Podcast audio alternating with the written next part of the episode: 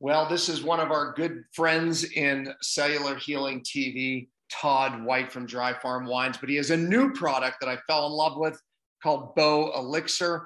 Look, I think we uh, we talk a lot more information about the benefits of dry farmed wines. We explore the benefits and the health benefits of this new wine, perfect for the holiday season. And you'll hear some stories that uh, Todd and I never told until this episode.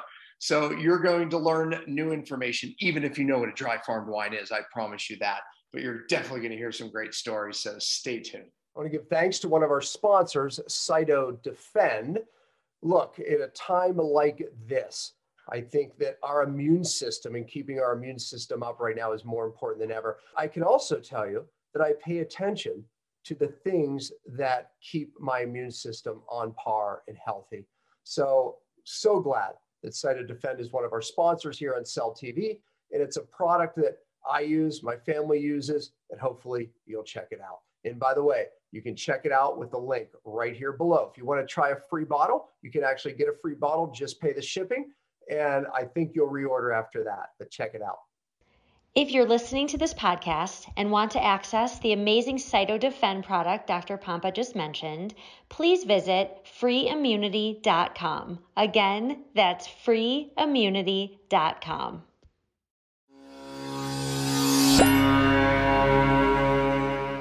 Hello, everyone. Welcome to Cellular Healing TV. I'm Ashley Smith, and today we welcome a longtime friend of the show, the man behind one of our very favorite companies, Todd White. As the founder of Dry Farm Wines, a writer, speaker, and leader in the organic natural wine movement, Todd has widely educated communities on conscious consumption. Todd is deeply passionate about bringing people together to share love and laughter through natural wine and the health benefits it provides. And he's here to share the newest addition to his incredible service. So let's get started and welcome Todd White and, of course, Dr. Pompa to the show. Welcome, both of you. Nice. Happy to be here. Uh, Todd, we could throw all the scripts and formality out the window. You and I go a long, long way back and are good friends. Um, you know, wine does amazing things. It brings uh, people together for a life, yeah, and that's incredible. you know, wine um, brightens the spirit and you opens know, the heart.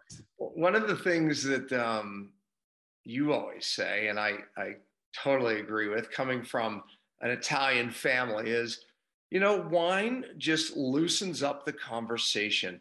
It's hard to have food, good food, without wine. You know, my uncle, my uncle Lou, always when we were kids, he would say, "Ah, oh, you just can't eat certain things without a little wine." So he was always pouring a little wine in the, our kids and all the kids' glasses because you can't eat that without food or without the wine, right? And you have to do this wine with that food, and you just can't do it. So of course, as kids, we always got a little bit of wine, and uh, that's probably more of an Italian culture. And some people would say, "Oh gosh, give a kid wine," but I'll tell you, none of us are alcoholics, and we grew up with a respect for wine around food and you know just the, the the lighthearted conversations it brings around the table but you bring a wine that does more than that. You bring a wine that brings yes great conversation low in alcohol because that's one of the things that makes you feel crappy the next day. Low in sugar or no sugar because that makes you feel crappy the next day. No chemicals and glyphosate because that makes you feel crappy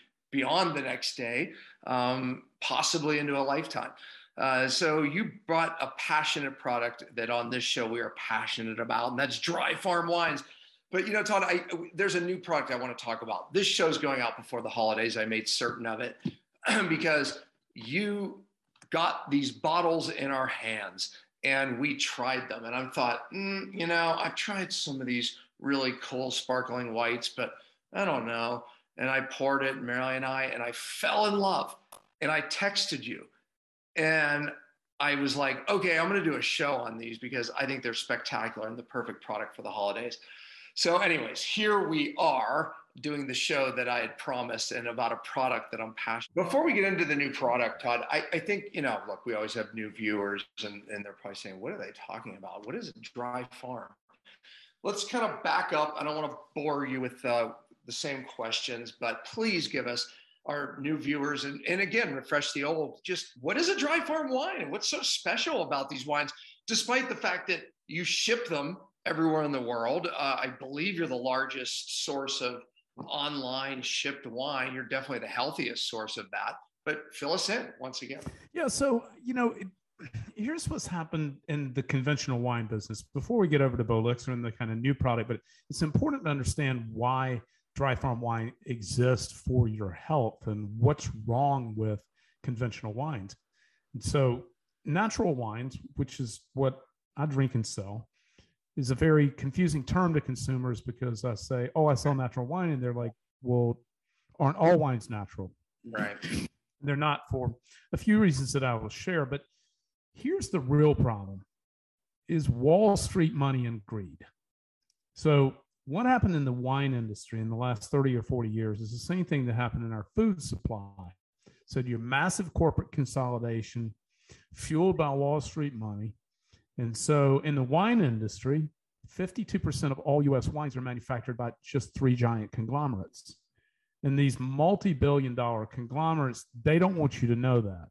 So they hide behind thousands of brands and labels. So when you go in the grocery store and you look across hundreds or thousands of bottles on that long aisle or even in bottle shops um, most of what you're looking at is factory product so it's a highly processed factory product that contains additives and sugar and is usually high in alcohol all problems that we have from a health perspective so I love wine, but I don't love alcohol. And it surprises people to hear me, who they think is the wine guy who's here to sell wine, say this wine is uh, alcohol is a dangerous neurotoxin that deserves respect. And it ruins millions of lives per year. And some people just shouldn't drink at all. That's true. Right. And so, so we really advocate for thinking about what you drink, when you drink it, and how you drink it. Right. And so to really think about that, which is why I only sell lower alcohol wines, wines as low as 7%, nothing higher than 12 and a half. But what happened is that you you had this massive corporate consolidation, 52% of wine. By the way, before, before you even go, a typical Napa wine that most people are drinking in the US, what is the alcohol? 15%. And above, oftentimes. I've seen them above. Yeah, yeah, yeah, yeah. Of course it can be above. And yeah. the thing is, this is another collusion. So one thing, the, the government and the wine industry have had this long time collusion, and it revolves around a couple of things, what I call the dirty, dark secrets of the wine business. So one is wine additives. So there's 76 additives approved by the FDA for the use in winemaking. Everything I'm going to tell you here and have told you, you can easily verify through a Google search. This is not marketing speak. This is just kind of the facts of the way it is. Yeah and how the wine industry has been successful in keeping this secret about these 76 additives is that there's no contents labeling on wine bottles. Anywhere in the world, uh, including including across Europe. France has obli- has said they'll be the first country to put contents labeling known in a couple of years, but that's not happened yet. There's no chance, in my opinion, it will happen in the U.S. anytime because the alcohol lobby is so powerful in Washington. They don't want a contents label on your wine bottle. It's the largest food group without a contents label. It's a highly processed food. And but they don't want the contents label because they don't want you to know what's really in it. They don't want to have to disclose to you that it might contain, let's say, dimethyl dicarbonate, which is a highly toxic chemical that's used to treat the single most common bacterial fault in wine called Brettanomyces. Mm. And so this very toxic and powerful chemical treats tens of millions of gallons of wine every year to fix this bacterial fault, which if you don't fix the fault, then basically the wine is spoiled, right? And so this this this really is all fueled not by trying to make wine better or healthier, but to make it cheaper and faster. Mm-hmm. And the same thing for irrigation. People say, what is dry farming? Well, dry farming is we don't allow the use of irrigation on the grapevines that produce the wines that we buy. And so. Yeah, which I would argue that makes the roots go, you know, 10, 20, 30, 40, 50 feet deep. searching for water, which they're picking up more nutrients, more minerals. I mean, uh, look, I mean, that's why in Italy, I can speak of, I mean, you're not allowed uh, to irrigate at least drinking wine. Um, well, mo- most uh, most European regions, appellations, and countries, it's illegal to irrigate. Yeah. Uh, in in most of Europe, because Europeans who've been growing wine for three thousand years already know what we know, which is irrigated fruit is produces a less healthy vine, a less healthy fruit with lower quality and character. It might not surprise you when you fill a grape berry full of water, you end up with lower everything because everything's diluted. The polyphenols are diluted, the the the character of the grape is diluted, the character of the flavor is diluted. And the other problem with irrigation is that when you have a grape berry filled with water, then you have to pick the fruit later, riper, higher in sugar to get proper phenolic flavoring. And so then you end up with a high sugar fruit. What does high sugar fruit produce? High alcohol wine. Right. Because when you make wine, yeast eat the sugar. The byproduct of that is is ethyl alcohol and carbon dioxide. The more sugar there is to eat, the higher the corresponding alcohol will come at the end of fermentation. I mean, that's why in general, European wines have less uh, alcohol, um, less sugar, uh, obviously, uh, just because of the, the process of ir- not irrigating, you know. And then I would argue too, I mean, that's, I mean, look, this is all happening because of money, if you think about it, right? But of course, know, it's all rooted in money. Yeah, I mean, so Every, Napa, all of these problems across our food source, across uh, across what's been you know uh, uh, an assault on everything is driven by money so it's you know it's it's it's hard takes real effort and focus and integrity to do the right thing where product is concerned and it's not the most profitable way to do it. It's cheaper and faster to use irrigation. It's cheaper and faster to use chemical farming. Of course. Yeah but if you're not irrigating I mean, if you're not if you're not dry farming and you're irrigating, then you're going to be forced to use chemicals because the, the plant's not as healthy. And if the plant's not as healthy, then you're going to deal with more pests, more funguses, et cetera, et cetera. Yeah, you're going to get well. You're also going to be feeding it nitrogen from the same tube that feeds it water, right? And so this stunts right. the growth of the roots because the roots, as you mentioned earlier, see the roots of an irrigated grapevine are about four feet in diameter, about three or four feet deep, because they get all of their source of nutrient and water from this little tube that's is just above the trunk. You've mm-hmm. seen them all over the United States. Less than 1% of US vineyards are irrigated or, or, or, dry farmed in the United States. Super, super small number. And the crazy wow. thing is, that didn't start. Irrigation didn't start in grape farming until the 1970s. Prior yeah. to that, everything was dry farm. Look, grapevines yeah. have been living irrigation free in some of the harshest climates on the planet, like Sicily is an example, where, as you know, it's volcanic, yeah. it's very rocky, it is super dry and hot, right? And grapevines have been flourishing on the island of Sicily, where there are some beautiful natural wines made there uh, without irrigation, right? And so yeah. you'll commonly, even the University of Davis, which is a leading enology school in California, teaches that you cannot dry farm in California. That's not true because there are some vineyards that are dry farmed. Yeah. But they actually teach that you can't dry farm and um, it, because it's too hot and, and too dry. And, and this California is not near as hot or dry oh, as, yeah. say, Sicily yeah, or no, Greece.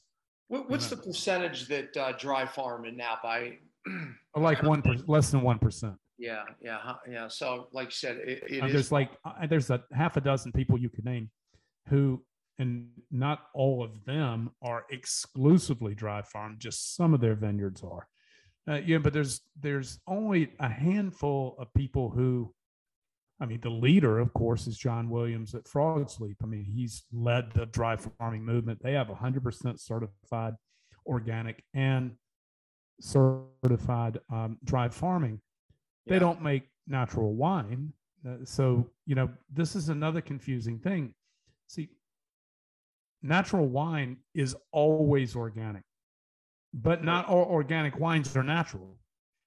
So, and that really that really has to do with whether or not they're additive free and whether or not they are fermenting with wild native indigenous yeast. And then also, you know this because you've drank some dry farm wines. Not let me let me restate. You've drank some irrigation free wines from Napa Valley.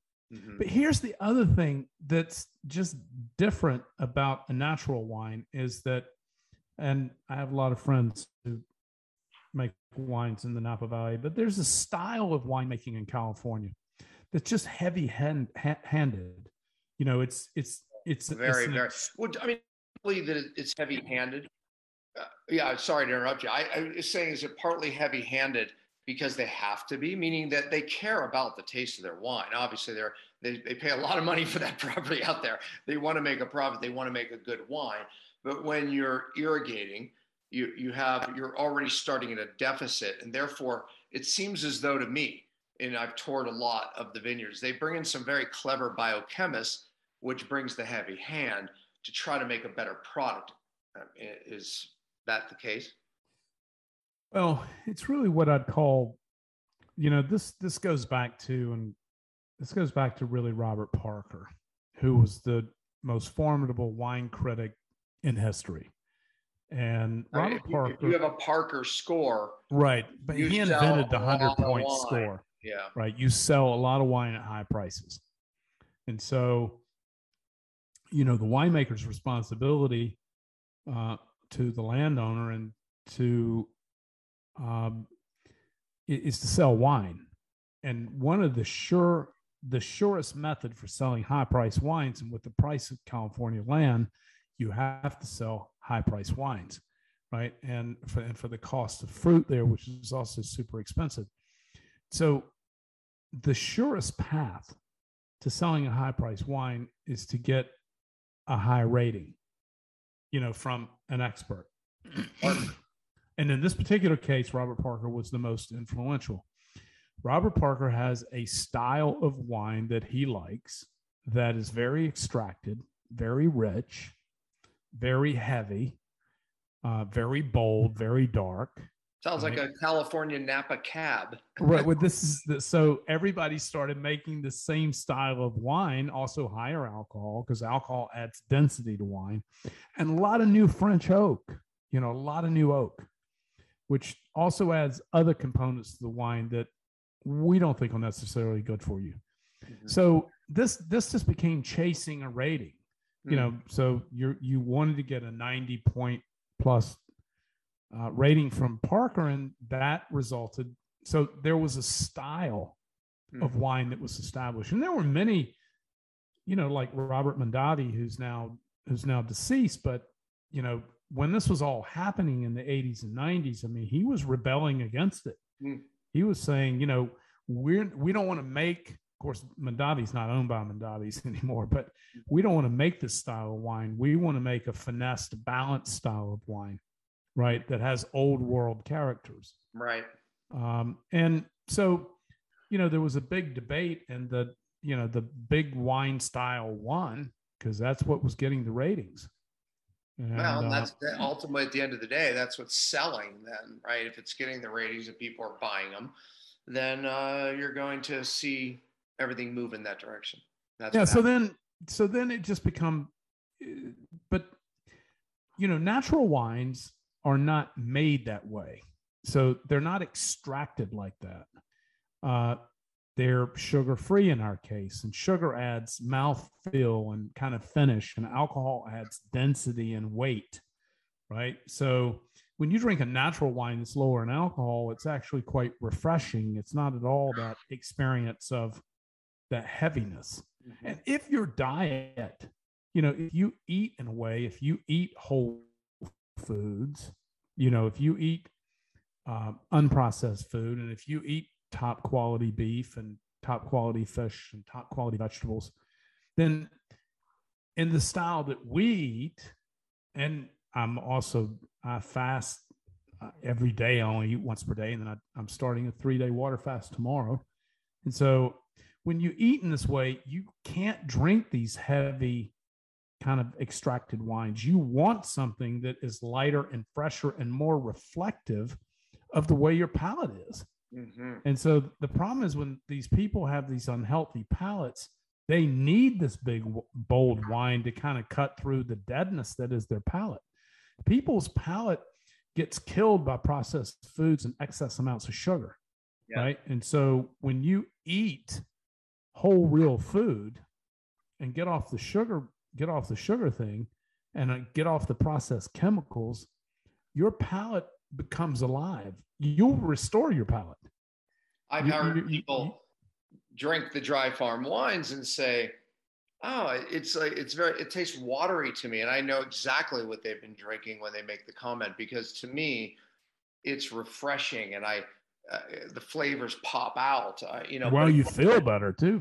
Oh, of course you feel better. You know, but again, I, I I say just give it time, and you'll go back to those wines, and you. this is a common. We hear this like all these wines are thin, they're kind of watery. It's like, well, when you remove alcohol and you remove all these chemicals and you remove sugar, then you get down to real honest this is what wine tastes like that your grandfather would have made 100 years ago in his garage right it's just like that's right that's what it tastes like and yeah. see what you've been drinking isn't real honest wine that's right it's a yeah. factory product it's well, a manipulated product that that um you know that that that's been made to appeal to this rated palate Look, so anyway, but yeah. but you know, so the, it, it just it's just you just feel so much better, and they taste so much better.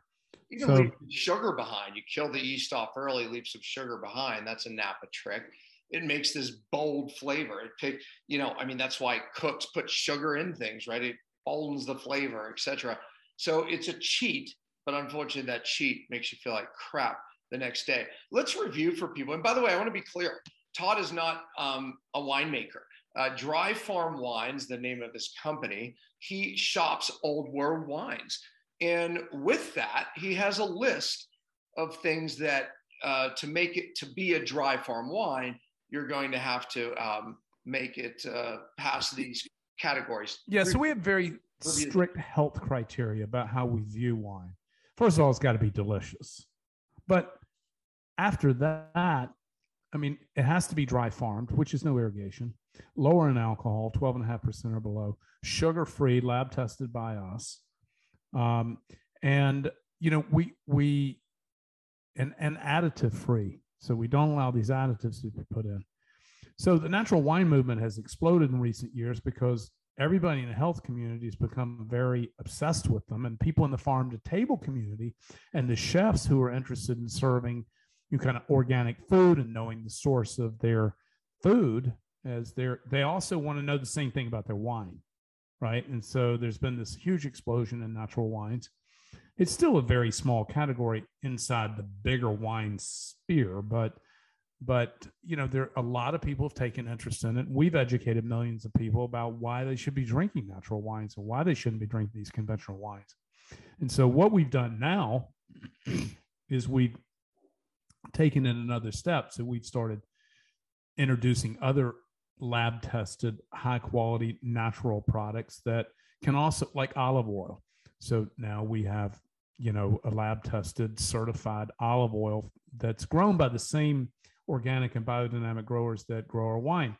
And then we also introduced this year a super low alcohol botanical wine that we call Bolixir, which stands for uh, a botanical elixir. So it's actually a natural wine that has been steeped and and blended and brewed with all botanical teas, organic sun dried teas. One out elderflower, uh, rose hips, dandelion, dandelion, lavender. Yeah. So these botanicals are bringing their unique organic health properties.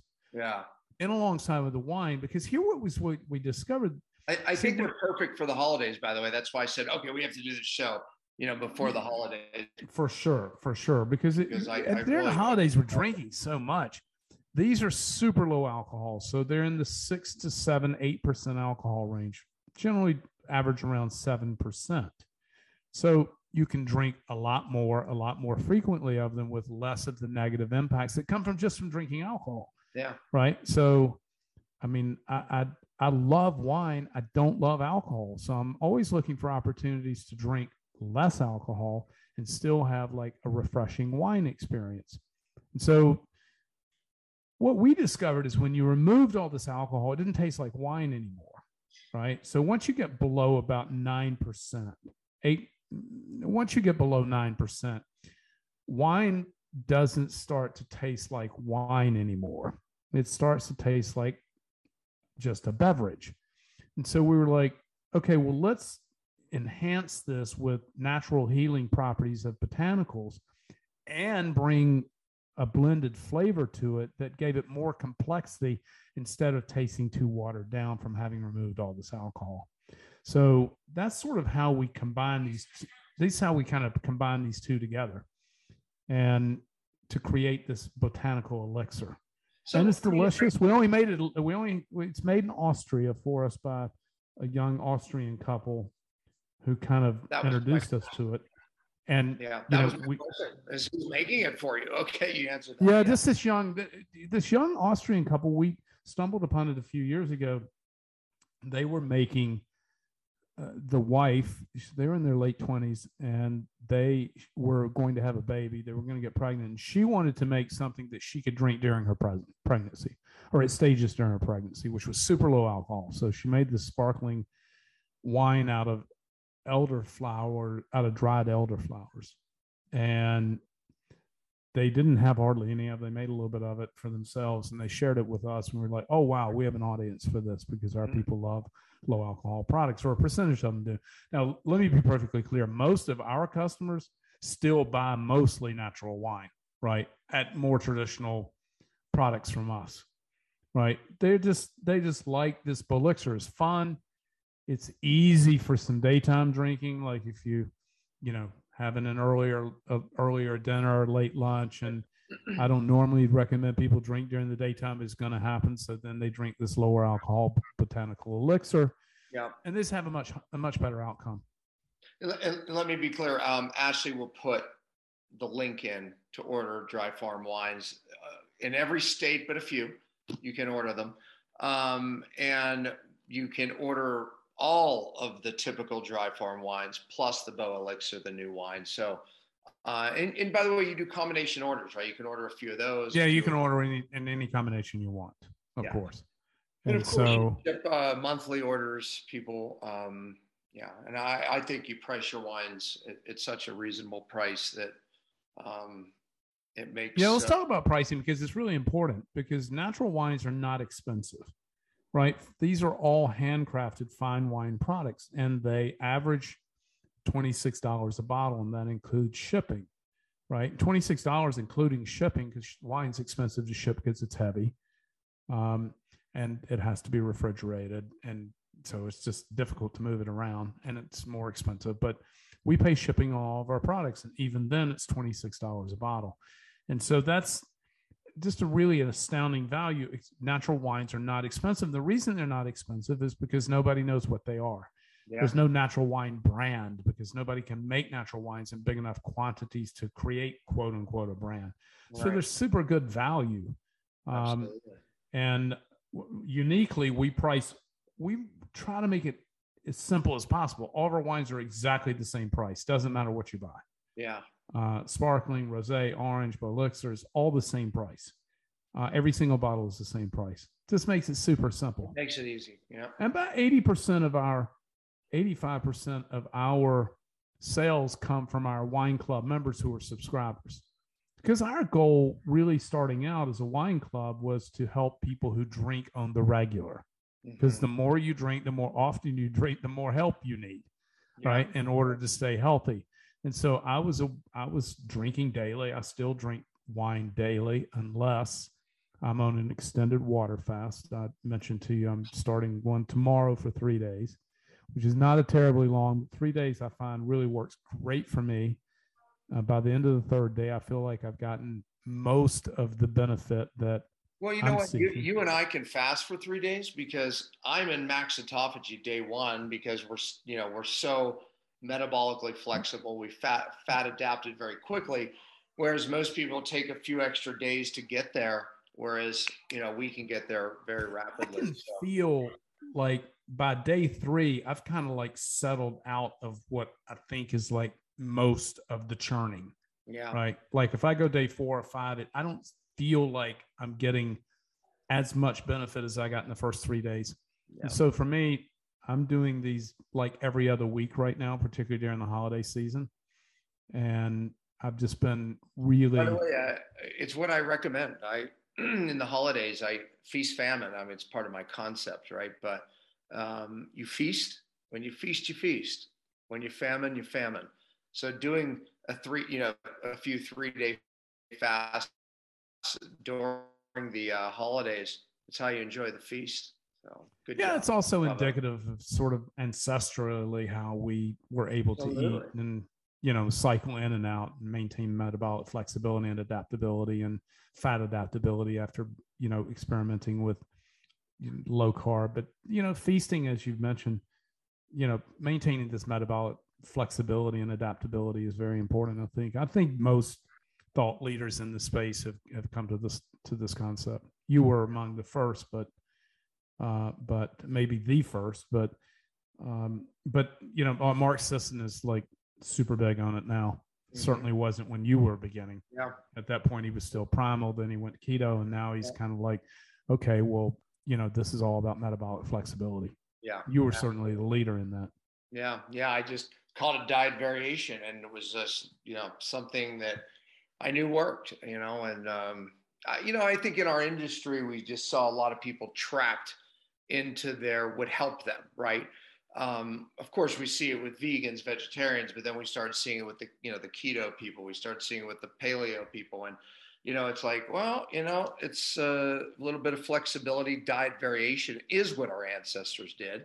And lo and behold it actually helps. It actually hormonally optimizes you uh, when you switch your diet around feast and famine. I always tell people, I have to remind in our space that the feast is important as the famine.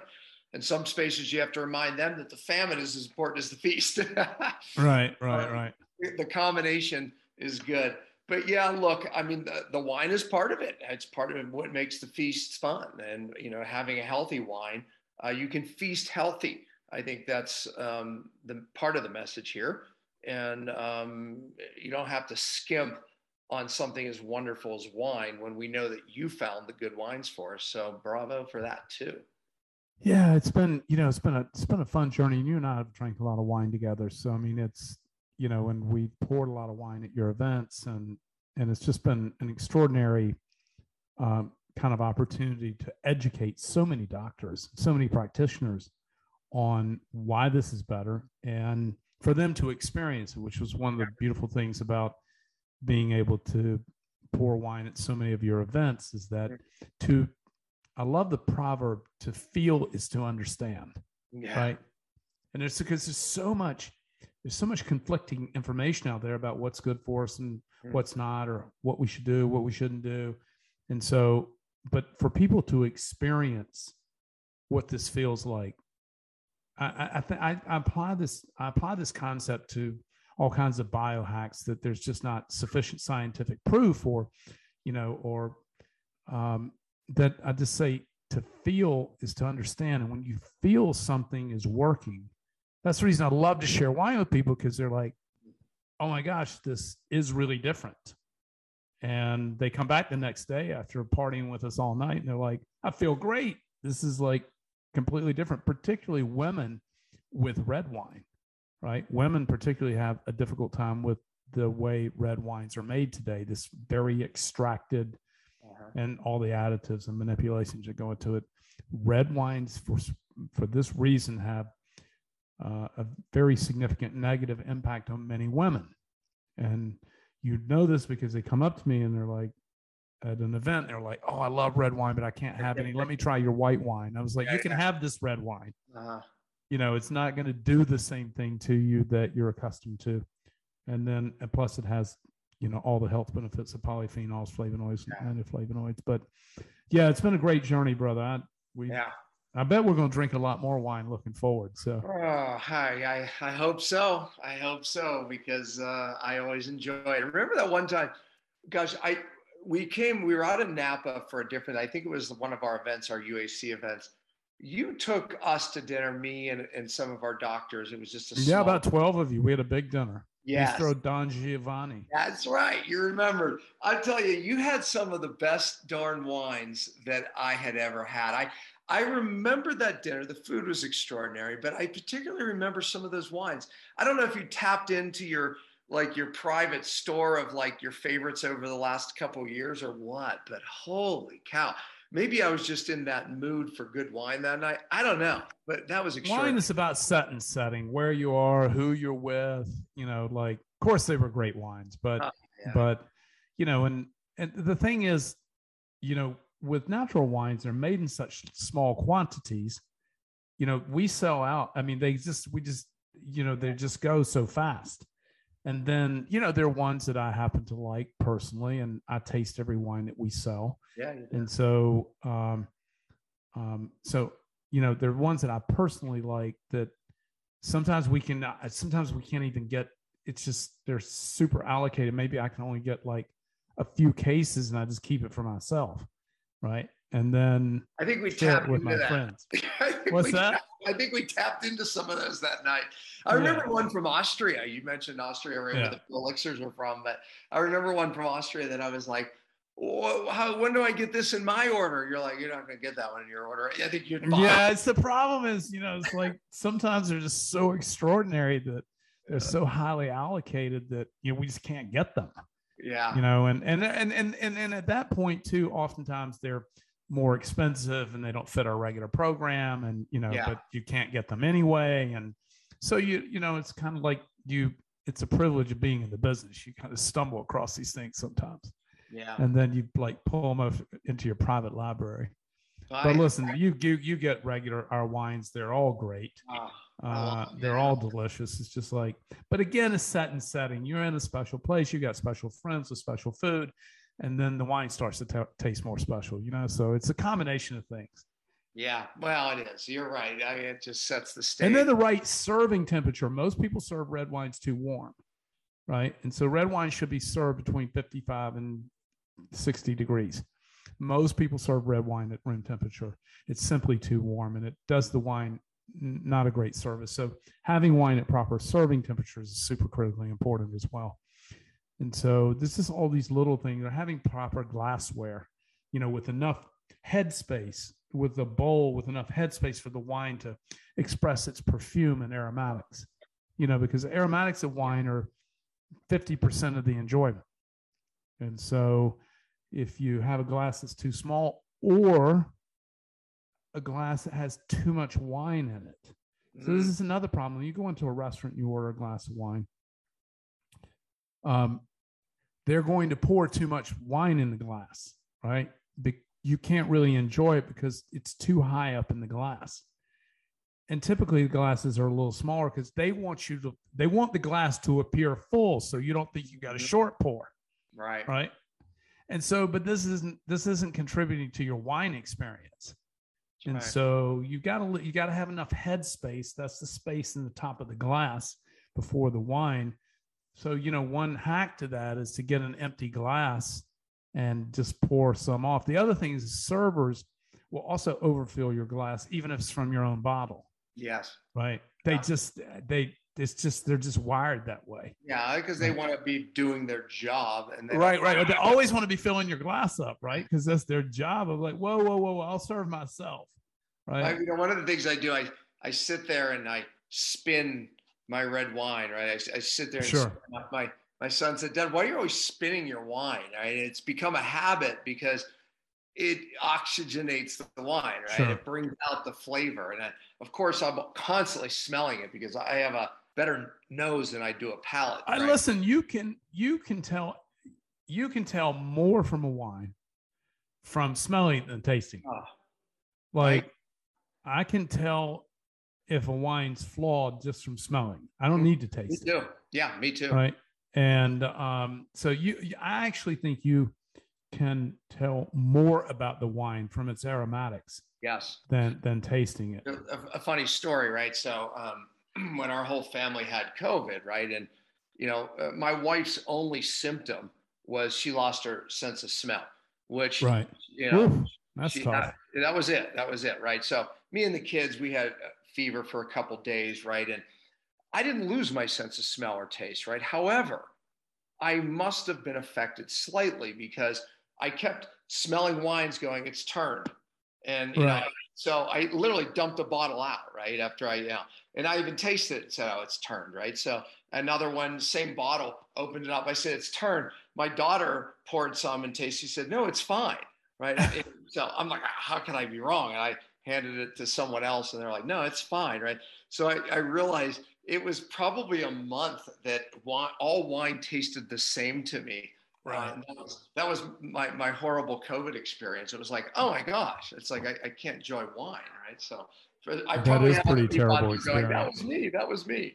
Right. That so, is a pretty terrible experience. I hate to hear that you couldn't enjoy wine. Yeah, right. I sound like a, a total snob actually as I hear myself say that because people got very sick from the virus. So um, I, you know, feel poorly for anyone who got sick, but I really was funny to me because I was insisting that these wines were like absolutely turned, right? so, nice, nice, nice, nice. Well, look, Todd, we love you. We appreciate you coming on, and uh, y'all can order from uh, the link here in the show. The Bolixir is the new wine that I think is perfect for the holidays. So make sure you get some of those, but enjoy the wines that uh, you traveled the world to find for us. And by the way, how did COVID affect that travel? What did you do? I, I meant to ask you that question.